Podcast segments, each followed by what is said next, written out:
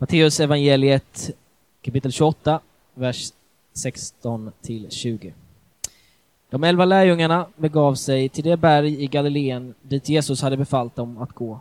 Och när de såg honom tillbad de honom, men andra tvivlade. Då trädde Jesus fram och talade till dem och sa Jag har fått all makt i himmelen och på jorden. Gå därför ut och gör alla folk till lärjungar. Döp dem i Faderns och Sonens och den helige Andes namn och lär dem att hålla allt vad jag har befallt er. Och se, jag är med er alla dagar intill tidens slut. Och vidare i Apostlagärningarna 1 och 8. Men när den helige Ande kommer över er ska ni få kraft att bli mina vittnen i Jerusalem och i hela Judeen och Samarien och ända till jordens yttersta gräns. Så lyder Guds ord. Varsågoda och sitt ner. Jag tycker det är väldigt roligt att få ehm, stå här idag och prata lite grann utifrån de här verserna. Det här är ju inspirerande verser. Jag tänkte att jag skulle eh, prata om det här och varför vi har startat eh, den här kyrkan, United. Och eh, det centrala i United, har ni gått här ett par gånger så, så, eller varit med vid något tillfälle så har ni nog hört mig eller någon annan prata om just det här. Men det är det centrala. Vi vill gärna att det centrala ska vara centralt. Det är ganska bra. Det kärnan förblir kärnan och inte de yttre sakerna eh, som, som, finns i ytterkanterna blir liksom det, det viktiga. De små sakerna blir jättestora, de, små, de, de stora sakerna då tvingas att bli små. Vi tycker att det är bra om de stora sakerna förblir stora. Och för oss, det som är störst, det är ju detta med kärlek. Inte bara pink and fluffy Hollywood-kärlek, utan en kärlek som, som går ännu längre. Och det handlar om att älska Gud, älska livet och älska människor. Vi tror att eh, kyrka handlar om relationer. Ett ord som, som frekvent förekommer i, i Bibeln är, alltså när man beskriver kyrka, så är det familj. Jag vet inte om det är positivt eller negativt för dig. Det kan ju vara faktiskt negativt för någon att man känner bara familj, den bakgrund jag har. Det var bara elände. Det var bara, det var bara, jag menar vi kallar Gud, eller Jesus själv kallar vår Gud för vår himmelske far. Det kan ju finnas någon här som vars pappa har behandlat den väldigt, väldigt illa. Och därför är det viktigt att prata om vad det är för typ av, av pappa och vad det är för typ av familj. Men vi tror att kyrka, det är något man är framför något man gör. Om du frågar mig och Linda då, vi har tre barn och, och liksom, om du frågar oss, beskriv eran familj. Du skulle nog få lite olika svar på, beroende på vem du frågar. Skulle du fråga Ville, som är snart fyra, så skulle det nog förmodligen handla om dinosaurier, eh, liksom, ja, lek, leksaker och, och liksom, eh, han har vivid imag äh, eh, imagination helt enkelt. Eh, frågar du mig så, så, skulle jag förhoppningsvis, eller förmodligen, skulle jag förmodligen börja beskriva lite grann av våran, eller våran kultur, det, det, vi, det vi drömmer om. Jag skulle förmodligen inte, även om jag är man, så skulle jag nog inte bara beskriva så allt vi gör. Utan jag skulle prata om, om, om de som, och de olika individerna i, i familjen som utgör våran familj. Och på samma sätt så tror jag det är viktigt att kyrka, vi anser i alla fall att kyrka, och när vi läser Bibeln, att kyrkan är inte något man främst gör. Det är inte en massa program, det är inte eh, strukturen som kommer främst, utan det är något helt annat. Och vi lever våra liv tillsammans i vardagen och vi delar våra liv tillsammans med varandra och vi lever inför Gud. Vi älskar fest, vi älskar middagar, vi älskar mat, eller jag älskar mat. Eh, och det är en väldigt bra, Jesus han åt väldigt mycket. Han åt så mycket så att, så att folk kallade honom en, en frossare och en drinkare. Um, vi har ett vision statement som lyder så här. Uh, United Stockholm är ett nätverk och här måste ni liksom vara med lite grann för nu är vi ju ännu inte ett nätverk men vi tänker att, att vi vill inte behöva ändra det här så småningom utan vi, vi drömmer om ett nätverk, låt mig säga så då. Vi drömmer om ett nätverk. Är ni med?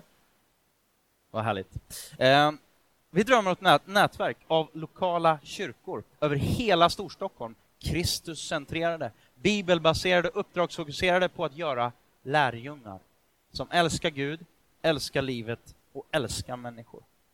Vi vill plantera kyrkor som är trovärdiga, relevanta och relationella. Vi vill beröra staden från Stureplan till Sollentuna och från Södermalm till Södertälje och en massa fler platser än just det. Men vi tyckte det lät bra och det omfattade och infångade en, en hel del. Men idag så kommer jag att prata om just det här utifrån det här bibelordet och missionens modell och det vi ser då som våran uppgift och, och eh, en biblisk uppgift och det är helt enkelt att plantera nya kyrkor. Det tycker vi är väldigt spännande. Um, och även om vi, inte, om vi inte är där än, så är det någonting som vi drömmer om, som vi tror att vi kommer få se.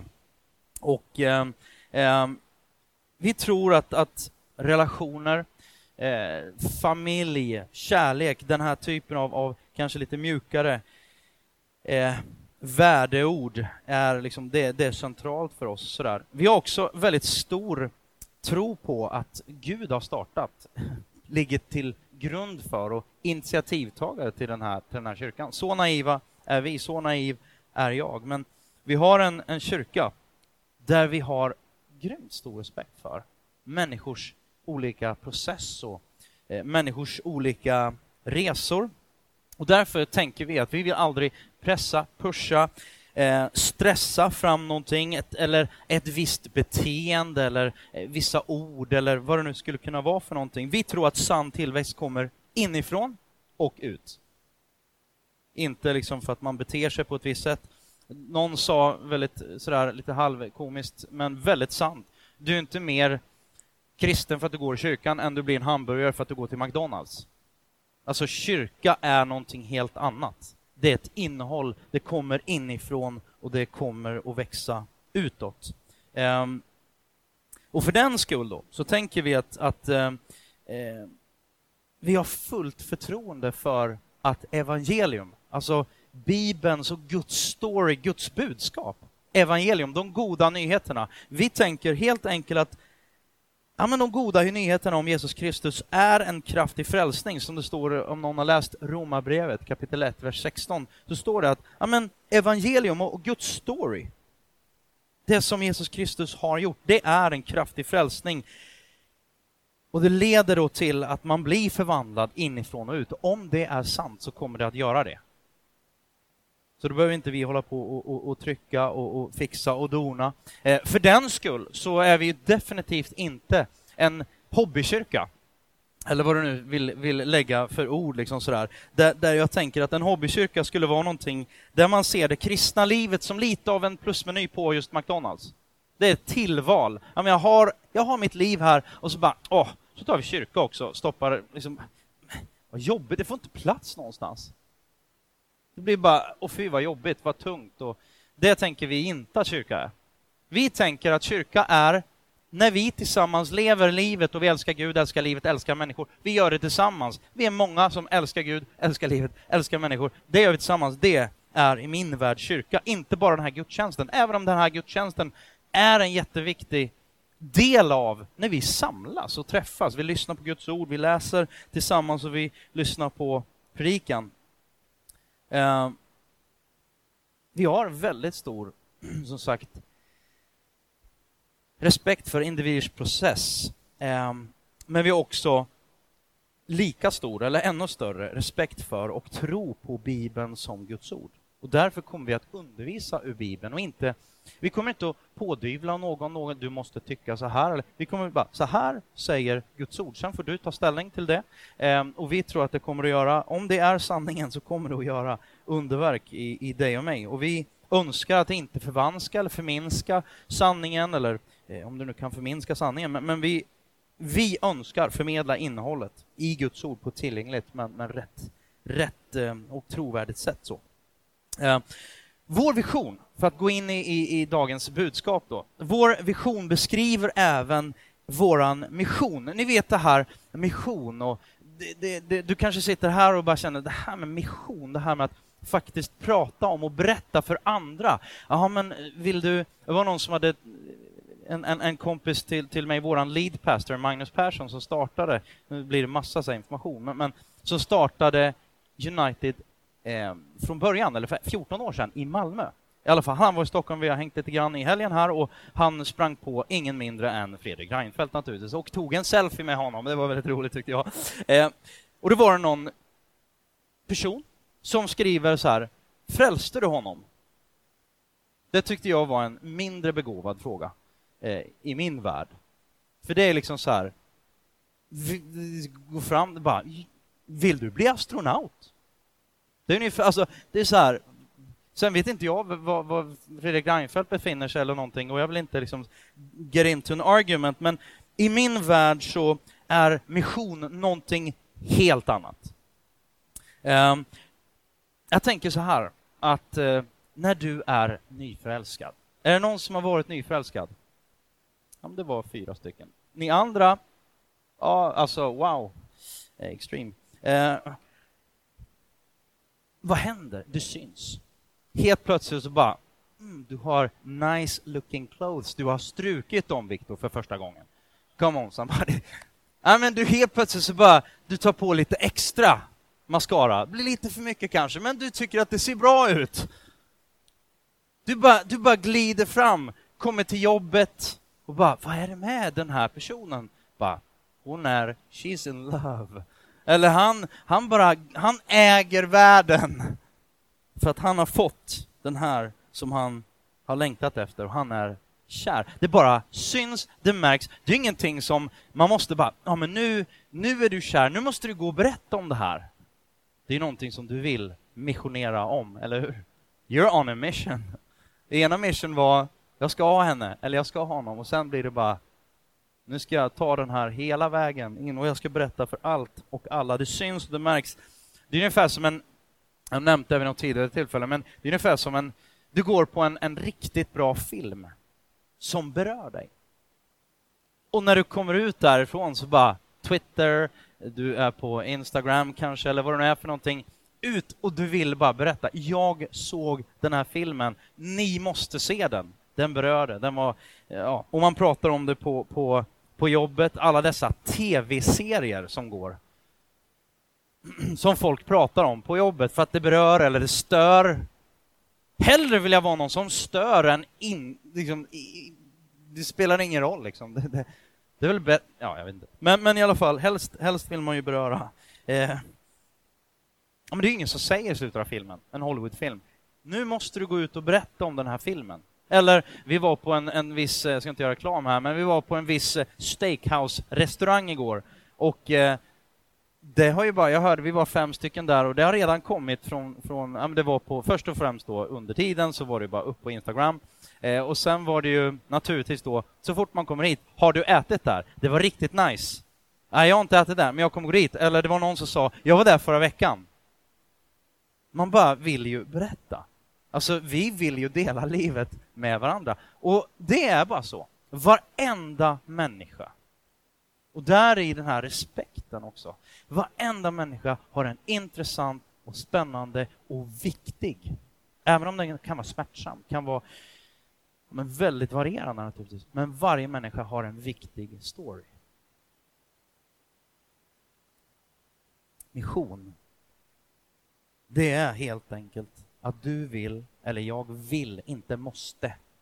Man vill dela med sig. Till exempel så läste Viktor Apostlagärningarna 1, vers 8, och då står det när den helige Ande kommer över dig, då kommer du att bli, ni kommer att bli mina vittnen. Inte ni kommer att göra, eller ni måste göra mitt vittnande. Berätta om, jag vill, jag kommer att vilja. Också en väldigt biblisk princip det handlar inte om att du måste göra saker, utan att du vill göra saker. Någon sa, mission isn't optional if you want to be biblical. Det är ungefär som att säga, ja men, nu ska vi se till så att allt vatten blir blött. Alltså det är ju liksom blött. Det är som att säga, nu, nu, nu måste den här, om vi nu förutsätter att det är äkta kärlek, nu måste den här äkta, nu måste den här kärleken bli omsorgsfull. Det är den per definition. Så det är liksom inget pådyvlat. Och, så jag vill bara lägga den backdropen liksom sådär. Ehm, och det klassiska är, kommer inte att läsa det, men, men bara kort. Eh, Johannes evangelium kapitel 1, vers 14 har vi citerat många gånger och kommer säkert citera många gånger till, men, men i, i eh, The Message Bible, en översättning som är lite mer contemporary, sådär, English style, så står det så här eh, The word became flesh, alltså Gud blev kött och blod and moved into our neighborhood. Gud blev kött och blod, kom ner i Jesus Kristus människa och flyttade in i kvarteret där vi bor. För mig så är det Gud som, han, han gör inte bara mission, han är en missionär, en missionerande Gud. En Gud som helt enkelt inte bara håller sig för sig själv utan sträcker ut och finns till för sin skapelse. Poäng och punkt nummer ett då, kyrkoplantering. Jag väljer faktiskt ett ord som, som är kanske lite ovanligt då, men för en del, eller ovanligt, men det är väldigt så här eh, speciellt. Kyrkoplantering är ett heligt uppdrag. Nummer ett då, eh, vill ta två bitar i det här.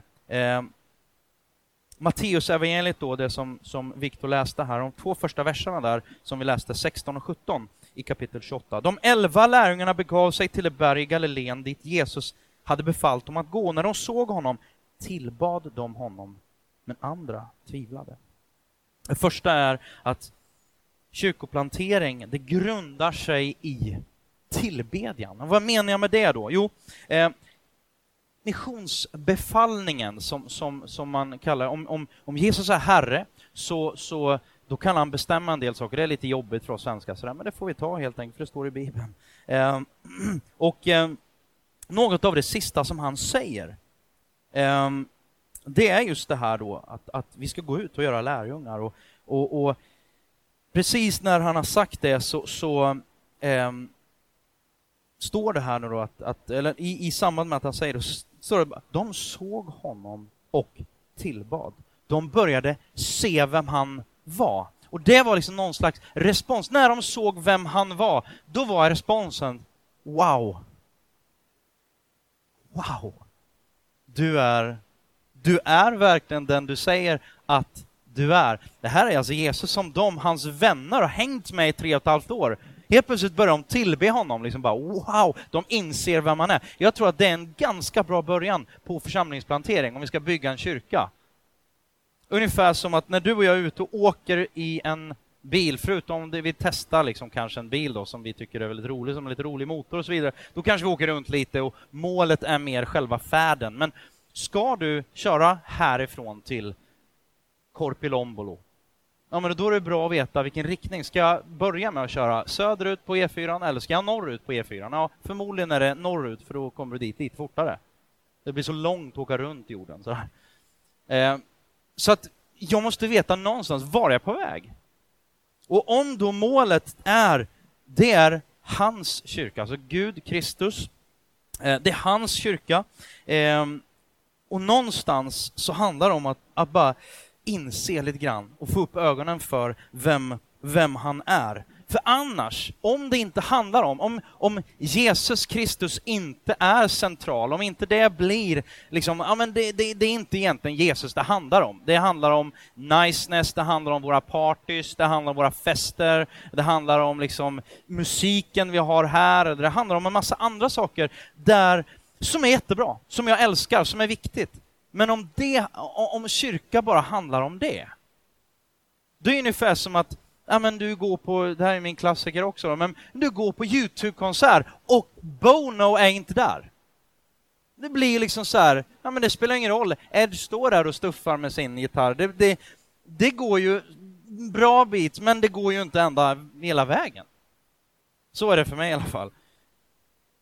När kyrkan inte längre handlar om det som det borde göra, då blir det i värsta fall, eller kanske i bästa fall, i värsta fall är nog samma som värsta fall tror jag, en klubb för inbördes beundran, en fin liten förening eller, eller en stor förening.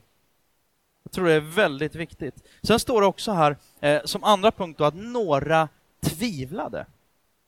Eh, Vi kommer att försättas i situationer när vi är med och bygger kyrka. Och ni som kallar er som, som, som är del av, av United Stockholm, eh, vi befinner oss på helt olika eh, platser på resan så att säga, men vi är med i detta och, och eh, här då några tvi tvivlade. Jag skulle säga så här, kyrkoplantering, det är inte för de som söker det glamorösa, det flashiga, det, det är liksom det, det coola och bara det som är superenkelt och bara woho! Det bara, det bara glider på liksom. Det bara flyter på. Det. Jag är ledsen om, om det var någon som hade en bild av, det är nog ingen som har det i alla fall, jag inser det, men liksom sådär. Jag står ju här, så det, det är ju så. Men grejen är så här att kyrkoplantering, precis som alla kyrkor egentligen, men det på något sätt, det kommer vara ännu tydligare. För det kommer omfatta personer som är stora, brutala syndare. Precis som du och jag. Och det som är så, om man tittar på en huvudperson i Nya Testamentet som har skrivit två tredjedelar av breven i alla fall och en stor del av testament, äh, Nya Testamentet, Paulus. En stor grej med honom, han är grymt brutal på, på en massa sätt och man skulle kunna se honom, vad hård han är och så vidare. Men han har en grej som gör att han, han, he can get away with murder. Han bara inser. Han pekar inte finger på alla andra, utan han säger jag är den största av syndare. Och samtidigt säger han, följ mig så som jag följer Kristus. Man bara, what? Det kommer inte vara ljust och fräscht. Det kommer vara liksom, det är lite sådär grått och lite såhär aprilväder. Jag tror att april är en sån månad som är så bra för just församlingsplanterare och kyrkor. Det är liksom ena dagen är det solsken jättevarmt, andra dagen är det is. Drivis och mulet liksom. Så är det i alla fall lite grann i mitt liv. Vi är trasiga, men han, han är fullkomlig. Vi kommer till korta, men han är perfekt. Vi är små, men han är motsatsen liten. Bra. Tack. Så kommer den här huvudfrågan. Den största frågan och det som kommer vara ditt livs strid. Om du har valt och vill följa Jesus och vara troende, så tror jag att det här är din största strid. Vågar du lita på att Gud är den han säger att han är? Vågar du lita på att han är den han säger att du är? När det är aprilväder, när det är solsken och, och alla beger sig ut i parken och det, bara, det är glass och det är liksom woho, det är bara du blir brun och det är mysigt och gosigt och Instagrambilderna bara blir så bra utan filter, come on somebody. Men de där dagarna du behöver, det räcker inte med filter, är du med? Det är bara jättejobbigt. Du ser ut som sju svåra år. Ser ut som. Du känner dig som sju svåra år. Det är då, det är då the rubber hits the road. Liksom, är det på riktigt? Tror vi att Gud är den han säger att han är? Eh, när vi misslyckas med saker. Personer vi älskar kommer att dö omkring oss. Kommer vi att bli svikna? Ja, det kommer vi. Då är frågan, kommer vi fortsätta och kan vi fortfarande lita på att Gud är den han säger att han är? Är våran tro oberoende av våra omständigheter? Eller bygger den väldigt mycket på mina känslor, mina upplevelser och det som händer omkring mig? Tillbaka till, till församlings eller kyrkoplantering. Det är klart att man ställer sig frågor, hur ska det här gå? Hur ska vi lyckas med det här? Och återigen då, så är det inte upp till dig och mig. Och någonstans så är det så tydligt att Gud verkar i det dolda. Gud verkar i det svaga. Till och med så att, att det är i vår svaghet som hans styrka är gjord perfekt. För då kan ingen människa ta åt sig bara yes, I did it. Och så är det en stor megastar som står där längst fram och tar åt sig all ära och bara yes, det var på grund av mig som vi byggde det här. Och där har du nästa då, med kraft från ovan. Matteus 28.18. Då trädde Jesus fram och talade till dem och sa, jag har fått all makt i himlen och på jorden. Två saker då. Jesus proklamerar att han är allsmäktig. Han är Han har all makt. Han, och genom honom kan vi göra precis vad som helst. Eh, hans plan, för att förkorta detta då, hans plan kommer att fullbordas. Och jag brukar säga så här, den kommer att fullbordas med mig eller utan mig och med dig eller utan dig. För han är fullkomlig. Han är, har all makt i himlen och på jorden. Um, och det där är ganska sunt. Det är lite jobbigt. Man, men, ja, men då blir jag lite liksom, darra lite på manschetten. Ja, men det kanske är på sin plats att darra lite på manschetten ibland. Speciellt när vi pratar om Gud som inte lever för dig, utan förhoppningsvis lever du för honom. En, ett ord för kyrkan på grekiska i, i Bibeln är kuriakos. Det betyder tillhör Herren. Så här, nej men, det var väl våran kyrka? Nej, det är hans kyrka. En annan, en annan grej som är väldigt tydligt, det är så här, det är lite märkligt. Det är att kyrkan beskrivs som Kristi kropp. Alltså som, som på ett sätt då, Gud här på jorden. Och då känner jag så här, wow, wow. Jag är med här. I ain't God, I'm telling you. Du kanske känner dig lite som halvgud ibland, eller sådär? Nej, jag vet inte. Ja, men man känner bara, nu går det bra. Cashen rullar in, bara, det går bra nu. Då kan det vara lite så här, man känner bara, ja, men Gud kan verkligen använda mig. Skönt. Men allt för ofta så bör vi nog inse att, okej, okay, jag behöver verkligen, jag behöver verkligen Gud. Men mitt i allt det där, mitt i all felbarhet och när man tittar på det yttre, du och jag, vi kommer att svika varandra. Men Gud kommer aldrig svika. Och då har vi det här med, med att vi ändå får vara en glimt av vem Gud är och församlingen, när man uttrycker kärlek, när man uttrycker, gör de här, älskar Gud, älskar livet, älskar människor, då uttrycker vi lite grann av Guds natur. Eh, jag går vidare lite grann, eh, just det här med Ja, nej, jag, jag, jag, jag kör vidare faktiskt. Eh, kyrkoplantering, det är inte bara en, en, en helig kallelse, utan det, det, är, det är verkligen vårt uppdrag. Det är vad vi, vad vi ska göra. Och eh, då står det så här i kapitel 28, då, Matteus, vers 19. Gå därför ut och gör alla folk till lärjungar. Döp dem i Faderns, Sonens och den helige Andes namn. Och jag skulle säga så här att på ett sätt kan man ju väldigt tydligt visa då att Jesu viktiga samtal och, och det han sa till sina bästa vänner, lärjungarna, eh, att det handlade indirekt om en, del kanske skulle säga att det handlade direkt om att plantera kyrkor. Men låt mig få, få beskriva det på det här sättet.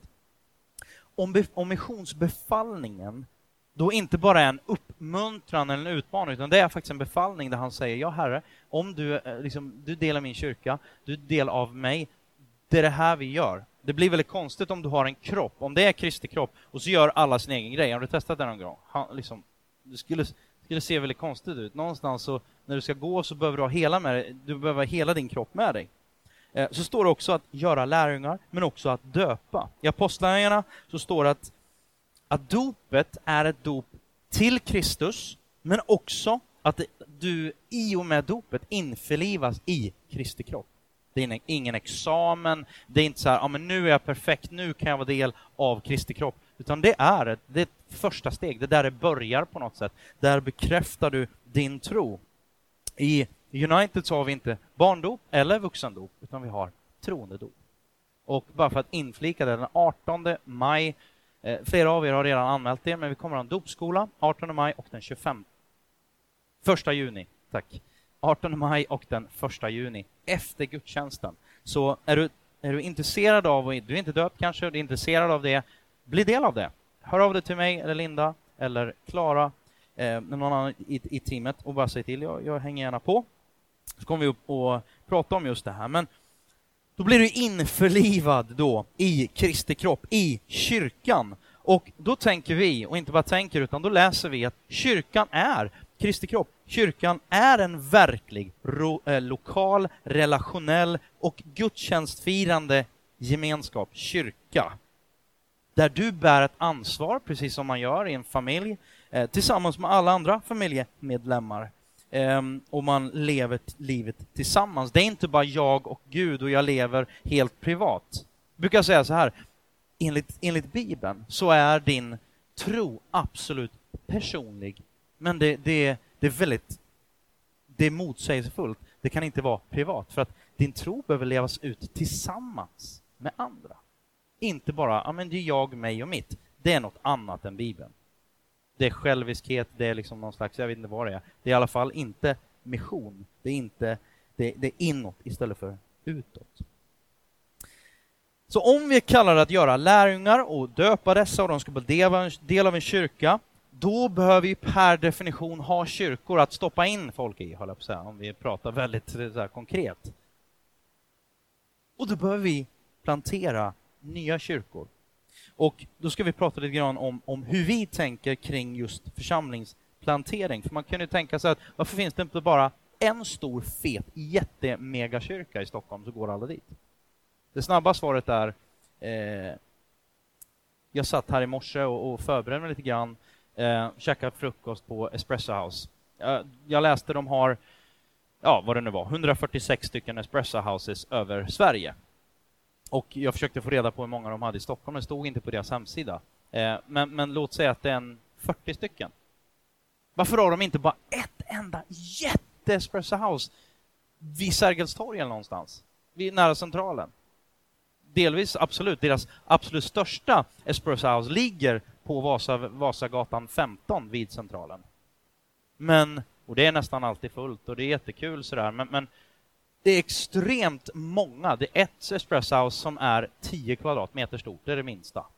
Eh, och liksom, det, det, det, finns, de finns överallt. Och det blir en local flavor. Jag blir stammis på mitt lokala hak. Det är hela poängen, att det ska vara tillgängligt. Peter Wagner, som är, lyssna på det här, han är professor i församlingstillväxt. hur blir man professor i församlingstillväxt? Men han är från USA och där kan man bli precis vad som helst. så att han säger i alla fall så här, så han är lite tung på ämnet i alla fall, men han säger så här. Plantera nya kyrkor. Det är det mest effektiva, eller den mest effektiva evangelistiska metod känd under himlen. Så jag tar lite, jag tar lite rygg på Peter Wagner där. Eftersom han har ett tung titel så. Ja, men vi har en, en modell som växer fram hos de första kristna i apostlagärningarna. Det är en naturlig rörelse av kyrkor. Det här är som resultatet av deras mission eller vittnande. Det blir att ja, men de skickas ut över hela den då kända världen och förmodligen okända delar också. Ehm, och den nya kyrkan, den nytestamentliga kyrkan, eh, ursprungskyrkan istället för nya kyrkan kanske man ska säga, den nytestamentliga kyrkan, det var en kyrka som var i ständig rörelse, stod inte still, det hände saker, man planterade, man var hela tiden ständigt på väg mot nya gemenskaper, nya bostadsområden, städer och nationer. Och jag ska titta kort på, det fanns olika här, nivåer eller typer av, av kyrka då. Galaterbrevet 1 och 2, så står det om, ni kan kolla det här, vi tar inte det på grund av tid här nu då, men Galaterbrevet 1 och 2, så ser vi en regionell kyrka. Alltså, till alla bröder och systrar med mig i kyrkorna i Galileen. Så det var många, eh, Galatien menar jag, eh, kyrkorna i Galatien. Eh, och sen har vi då eh, första Korintsbrevet 1 och 2, kyrkan i staden, till Guds kyrka i Korint.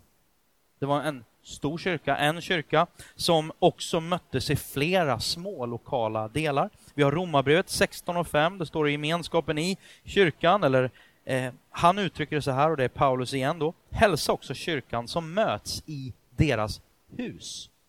Det var en liten, en liten kyrka, en del av den större kyrkan, och så har du också lärjungaskapet i kyrkan, eh, som är en del av kyrkan, församlingen, eh, där han säger då, Paulus igen, i Andra Timoteusbrevet 2.2. Och det som du har hört av mig, så du Timoteus, det du har hört av mig inför många vittnen ska du anförtro åt pålitliga människor som i sin tur blir utrustade att undervisa andra. Alltså där man lever inte för sig själv, utan man lever tillsammans med andra, man ger det man har fått. Man ger vidare. Där tänker vi också på samma sätt. I United, United Stockholm, en kyrka som består av ett nätverk av mindre kyrkor. Det är en kyrka, men man möts på många olika platser i mindre kyrkor som i sin tur består av mindre enheter som vi kallar för connects.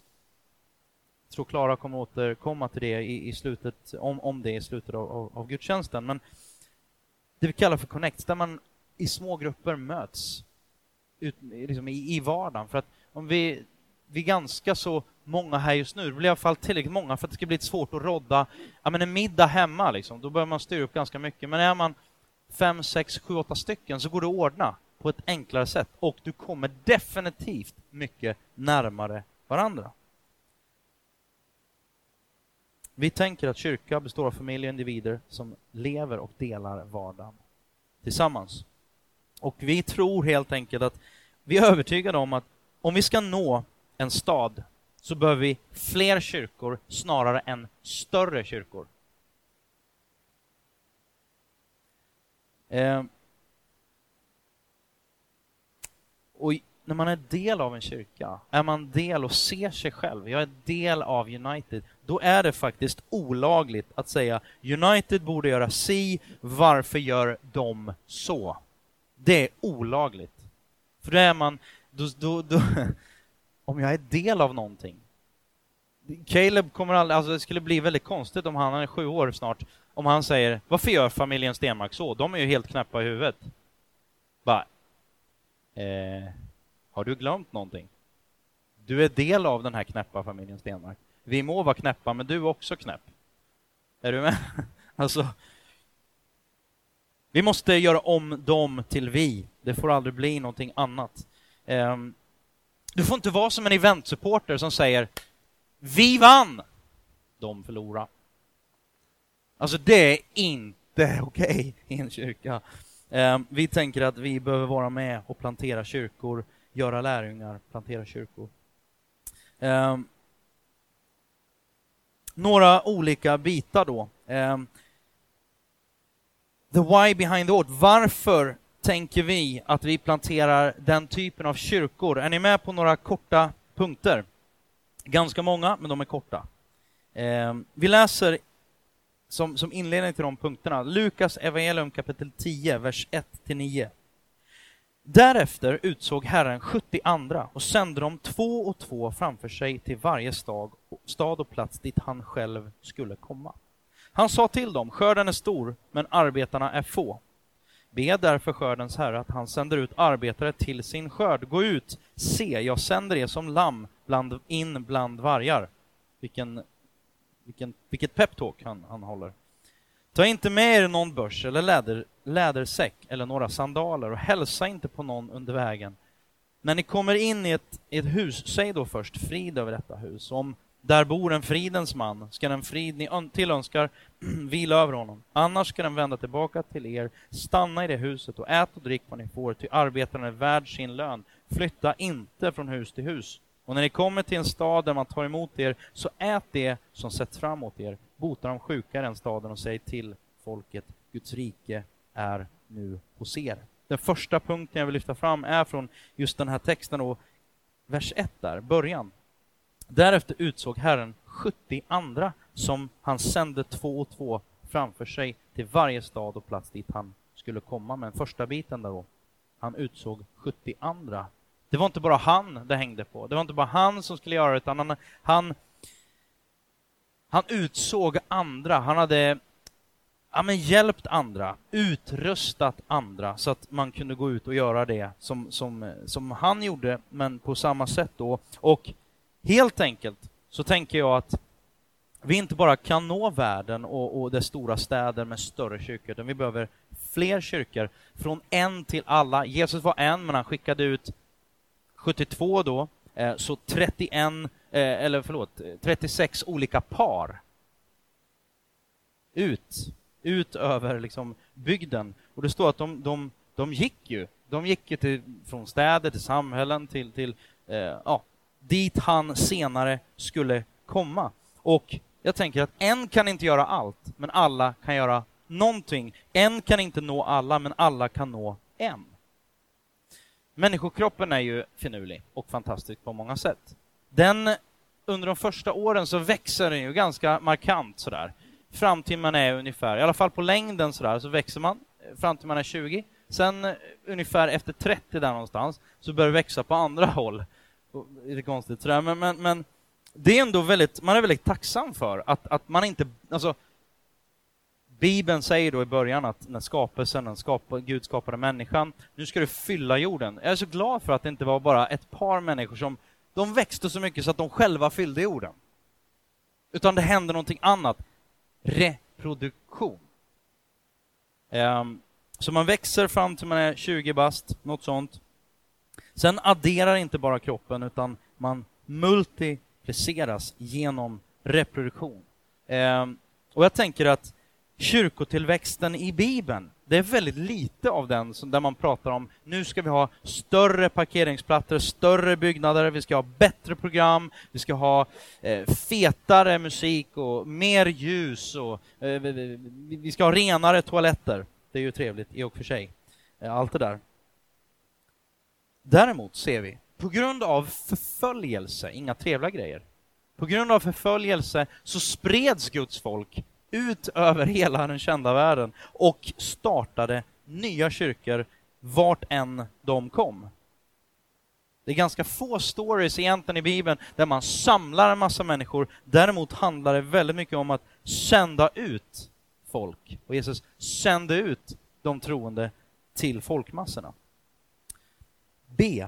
Från monument till movement. Ni får med på min svengelska, är det okej? Okay? Det struntar jag i. Eh, Lukas 10.1.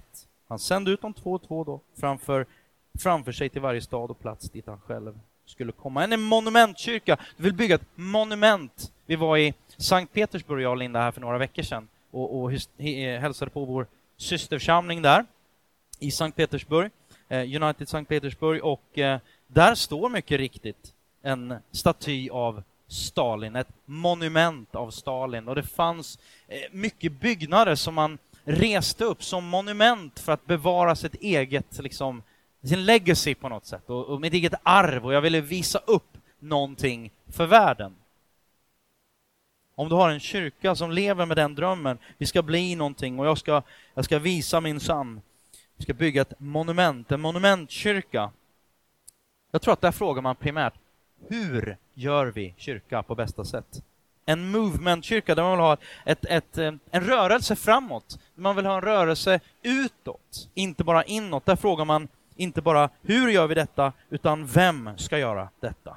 Fokus på människor, inte på program. Och det är just det, monumentkyrka menar jag då, att man fokuserar på att utveckla sina program, men en movementkyrka, en rörelsekyrka, en kyrka som vill nå fler helt enkelt. Där är det ju logiskt. Det handlar om att fokusera på inte utveckla program utan utveckla personer och människor. En monumentkyrka, man behöver bygga en stor jättekyrka helt enkelt. Och jag vill bara nämna det, vi är inte emot någon kyrka som lever så eller gör så, men vi gör inte det. Jag tänker inte så, vi tänker inte så, utan vi bygger någonting annat. Och jag kan köpa att det behövs många olika typer, men jag tror också att det finns en poäng med att, att the new big is small, så att säga. Alltså det finns där man, man möts i mindre enheter. Det är stort, men det är ändå smått.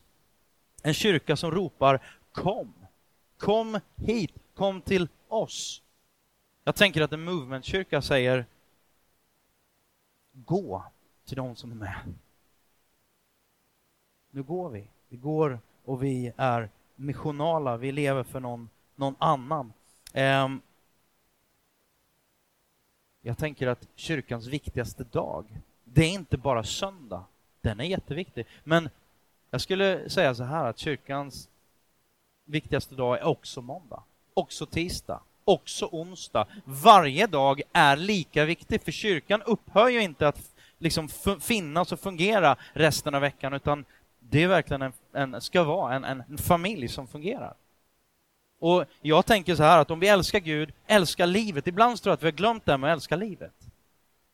Det är ju inte så att vi har så sjukt tråkigt resten av veckan så att två timmar i kyrkan, då måste vi bara ha så roligt som det bara går. Liksom. Det är allt fokus på att ha roligt i kyrkan. Och så gör vi allt vi kan för att liksom, det ska bli så bra som möjligt. Eh, jag är helt med på att vi båda ska ha roligt och det ska vara så bra som möjligt och allt sånt. Men, men jag tycker att vi ska ha roligt måndag till söndag. Eller roligt, vi ska ha våra liv fyllda med syfte. Det är bättre, slår rolighet kan jag säga, än i dig. Från verksamhet i kyrkan till mission i världen. Kort och gott Lukas 10.3, vers 3 där då. Gå ut. Intressant. En, en erfaren rektor, han har varit rektor då, eh, tillhör en, en församling här i Sverige.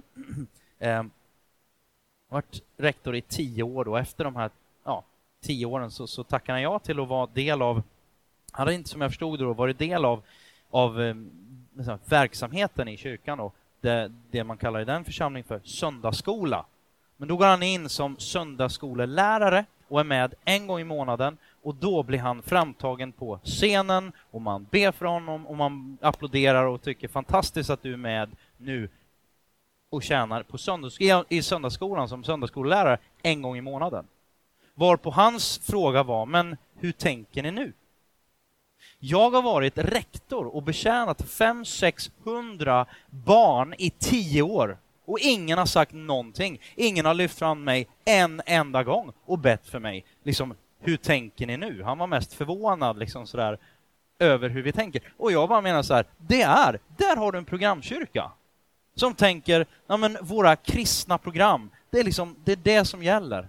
Medan i min värld så bara, nej men okej, okay. det kanske är så att där vi är i vardagen, där vi är i livet, det är där vi ska leva våra liv, som bör vara på riktigt, där vi kan leva ett liv där vi älskar Gud, älskar livet, älskar människor, mitt i vardagen. Det är kyrka, enligt min bibel i alla fall. Hur fungerar det i praktiken? Liksom? Där, där, eh, för en del så är det här ordet helt okänt och då kan du bara släppa de nästkommande 30 sekunderna eller så. Men till exempel det här ordet outreach, vi har outreach i vår eh, liksom, kyrka. Det blir ju ett program, en verksamhet. Så gör man någonting. Nu går vi ut och så eh, står vi på barrikaderna och, och liksom gör någonting, liksom säljer korv eller ger ut korv kanske man gör. Eh, och allt sånt där kan ju vara, vara väldigt bra. Risken är bara att då ser man mission, det är en liten verksamhet. Ja men bra, nu har jag gjort det. Medan jag tänker att mission är en livsstil. Precis som när jag är kär så är det något jag bara, det bara, det bara finns där. En naturlig del av mitt liv och våra liv.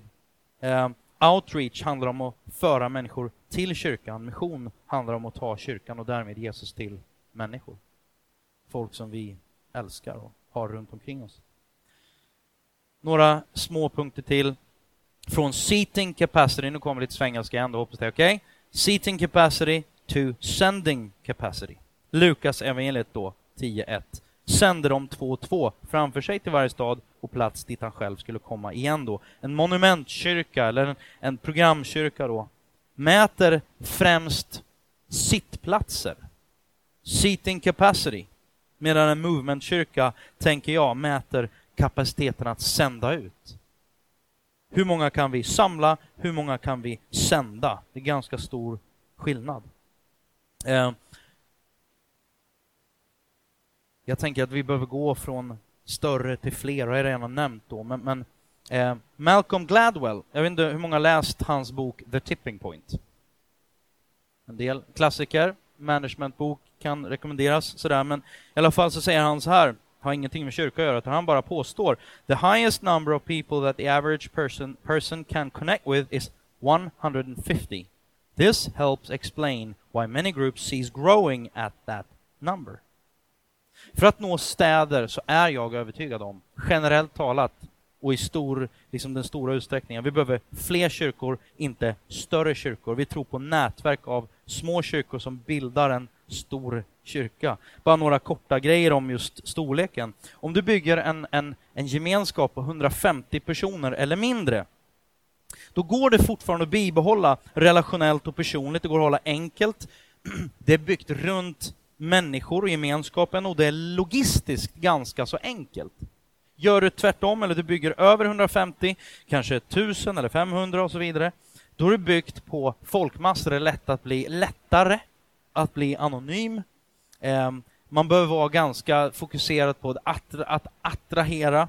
Ehm, det är byggt på personlighet, helst en eller ett par som är väldigt sådär karismatiska och syns och finns och som, som eh, kan dra till sig väldigt mycket sådär. Det måste vara ganska spektakulärt och nu generaliserar jag. Jag vet att det är olagligt, men jag gör det i alla fall. Um, det drivs inte sällan då av program och är, det är i alla fall logistiskt svårare. Jag kan köpa att man kan komma runt allt det där på, på många sätt, men jag tror att till syvende och sist så är det lätt att det blir så att programmet står i centrum istället för personen. Det är min övertygelse. Um, sista punkten. Jag tror att det handlar om för oss att skapa producenter istället för att fostra konsumenter.